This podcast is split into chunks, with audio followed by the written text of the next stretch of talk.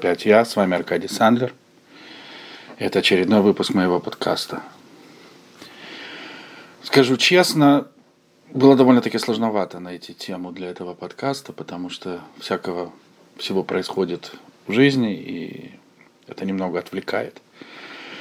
Но в таких ситуациях я иногда беру книги, которые мне подкидывают иногда идеи для, вообще для размышлений. И я наткнулся на очень интересную цитату из книги «Молчание тела». Это Гвидо Черанетти. К сожалению, он не переведен на русский, и, к моему большему сожалению, также существует только единственный перевод с итальянского, писал на итальянском. На английский язык это вот «Молчание тела», это, в принципе, его цитаты, его мысли, сделанные якобы пособие по изучению медицины. И вот он приводит мысль, которая звучит следующим образом.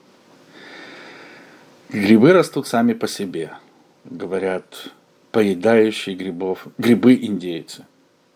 А розы растут тоже, без всякой причины – говорит Силезий. А что про человека? Маленький Йона несет в себе огромного кита судьбы в своем желудке через абсолютно сумасшедшее море мироздания. И в то же время грибы и розы растут без всякого смысла. Эм, тема Йоны меня всегда очень привлекала и мне было интересно. Во-первых, нужно сказать, что пророчество Ионы э, это оно особенное, потому что в отличие от других пророчеств, а я говорю про еврейских пророков, это единственное пророчество, которое описано, где сбывается само пророчество.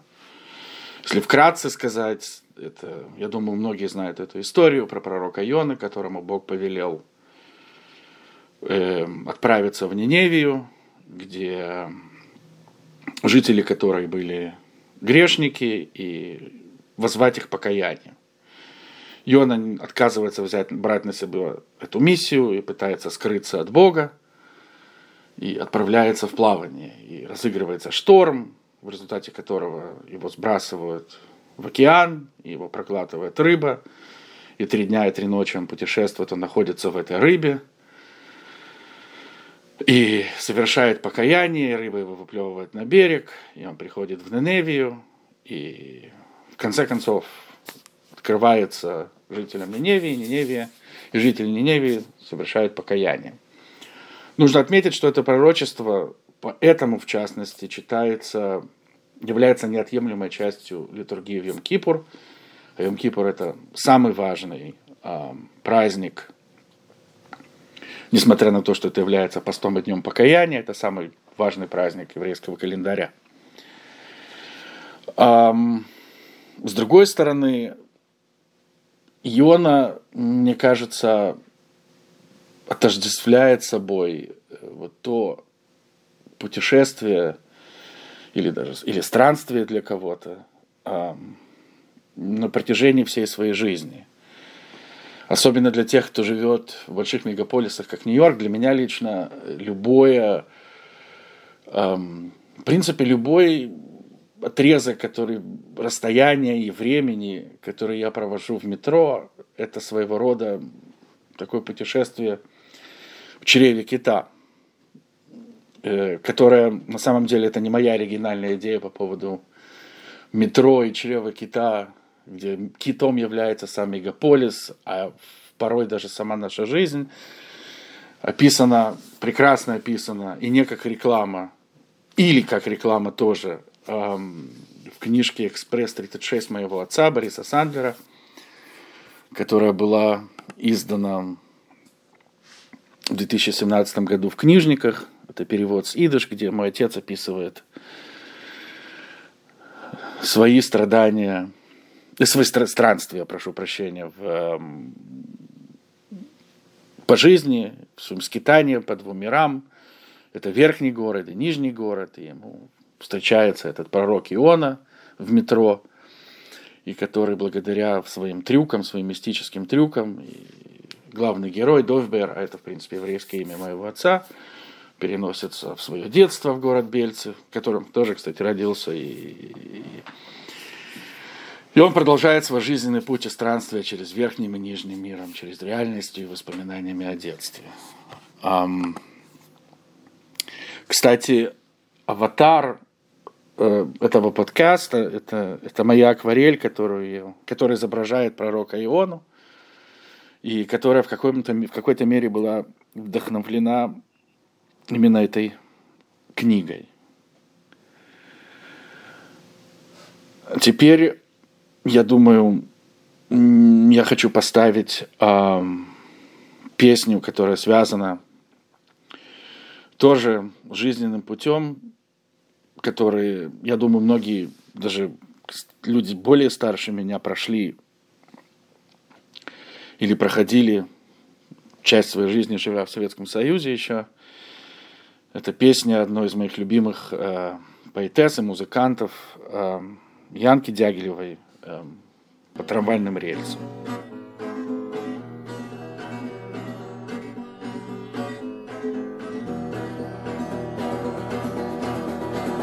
А мы пойдем с тобою погуляем по трамвайным рельсам. Посидим на трубах у начала кольцевой дороги. Нашим теплым ветром будет черный дым с трубы завода Путеводной звездой будет желтая тарелка светофора. Если нам удастся, мы до ночи не вернемся в клетку. Мы должны уметь за две секунды зарываться в землю, чтобы остаться там лежать, когда по нам поедут серые машины. Увозя с собой тех, кто не умел и не хотел впереди валяться. Если мы успеем, мы продолжим путь ползком по шпалам. Ты увидишь небо, я увижу землю на твоих подошвах. Надо будет сжечь печи одежду, если мы вернемся. Если нас не встретят на пороге синие фуражки. Если встретят, ты молчишь, что мы гуляли по трамвайным рельсам. Это первый признак преступления или шизофрении. А с портрета будет улыбаться нам железный Феликс. Это будет очень долго, это будет очень справедливым наказанием за то, что мы гуляли по трамвайным рельсам справедливым наказанием за прогулки по трамвайным рельсам. Нас убьют за то, что мы гуляли по трамвайным рельсам. Нас убьют за то, что мы с тобой гуляли по трамвайным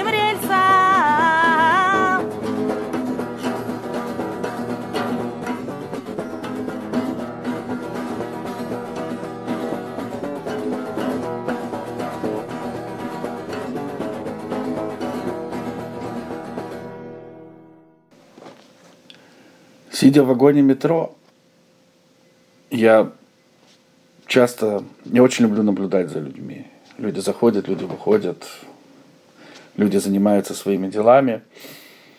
И быть сторонним наблюдателем в метро всегда интересно, потому что меня порой посещает такая мысль, а что ждет человека, когда он выходит из метро, куда он бежит, или она, по каким делам, что их ожидает буквально в следующее мгновение. Нью-Йорк, не знаю, меня лично очень располагает вот к таким вот э, трипам, что ли. Э, вот чисто фан, пофантазировать. И я наткнулся на очень интересное стихотворение Джека Керуака, опять же, битника, опять же, движение поэтов, художников, литераторов, которое тоже меня привлекало всегда и до сих пор привлекает и вдохновляет. Порой я сам пишу стихи, называю такой битниковский стиль, такой битниковский цикл, что ли. И это стихотворение называю, из книги «Мексика Сити Блюз» в переводе прекрасной Анны Герасимовой – известная также под именем Умка, под, псев, под творческим псевдонимом Умка Броневичок. Это ее группа. И вот ее стихотворение, ее перевод стихотворения Керуака «Мексика-Сити блюз». «Не желаю ни дней, ни часов, ни стрелок, ни точек. Я вольный обходчик городов и миров, досужий проходчик человеческих душ. Теоретически Пенсильвания – место проживания, а практически это чушь. Ибо я гражданин всего, всего ничего. Не люблю коммунистов, терплю демократию. Ее еще Платон, еще когда называл лучшей формой дурного правления. Я просто свободный обходчик, а точнее сиделец в своей наблюдательной башне слоновой кости, построенной с помощью опиума. Разве этого мало? 49-я улица. Умные поэты в университете, дяди и тети, не поймаете и не поймете. В пиджаках с манишками, с грязными подмышками, с чековыми книжками с небесными отрыжками, стишками. За обедом званым, в Риме обетованном, обставленном белыми русскими, дорогими закусками, блевануть из окошка, расплюнуть. Вашу мать, вам меня не поймать, ибо я умер. Умер, погиб, бошку расшиб, сижу в гробу, сторожу судьбу. 61. И все же грехи мои где-то уже прощены, и я не помню их, помню только чужие. Помедитирую на собственных грехах. Крепкие райские врата, дверь надежно заперта, кто-то вонзил копье в самое сердце врат. Так мы пролезли внутрь. Мощный, надобен план, чтобы в это врубиться. Кстати, об истинном меде женского организма. Честным глазом косятся архангелы, пробивая талончики наших сомнений. Вот и есть их ангельский грех. 64.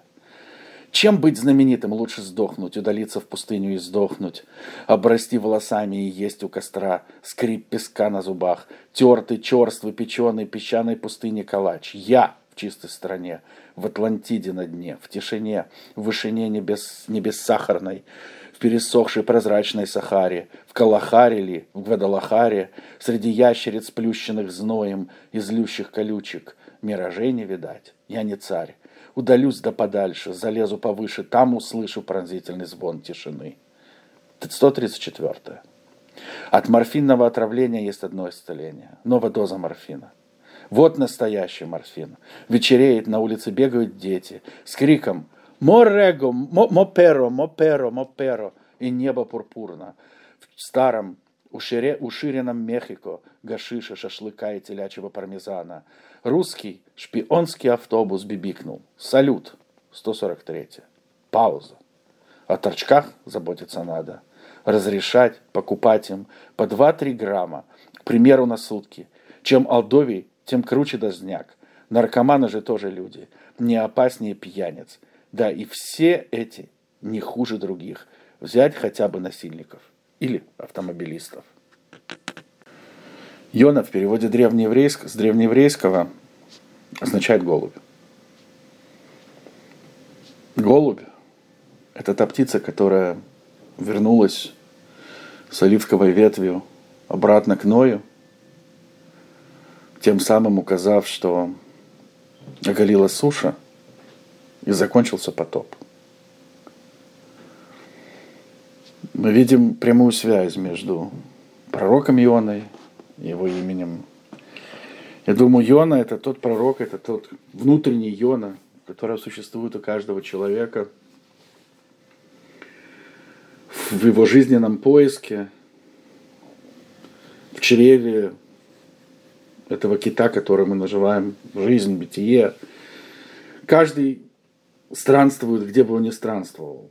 Но в конце концов это, это тот голубь, который выбрасывает нас на ту сушу, где мы обретаем покой, жизненный покой.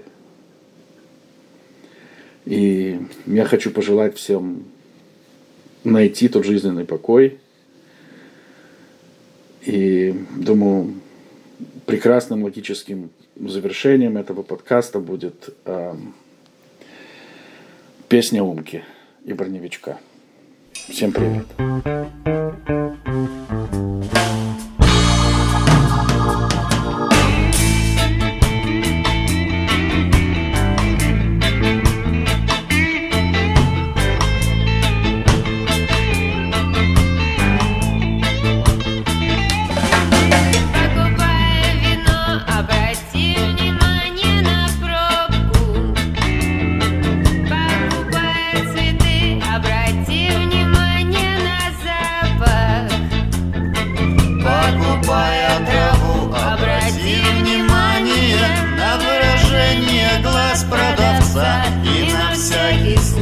Запомни, где это было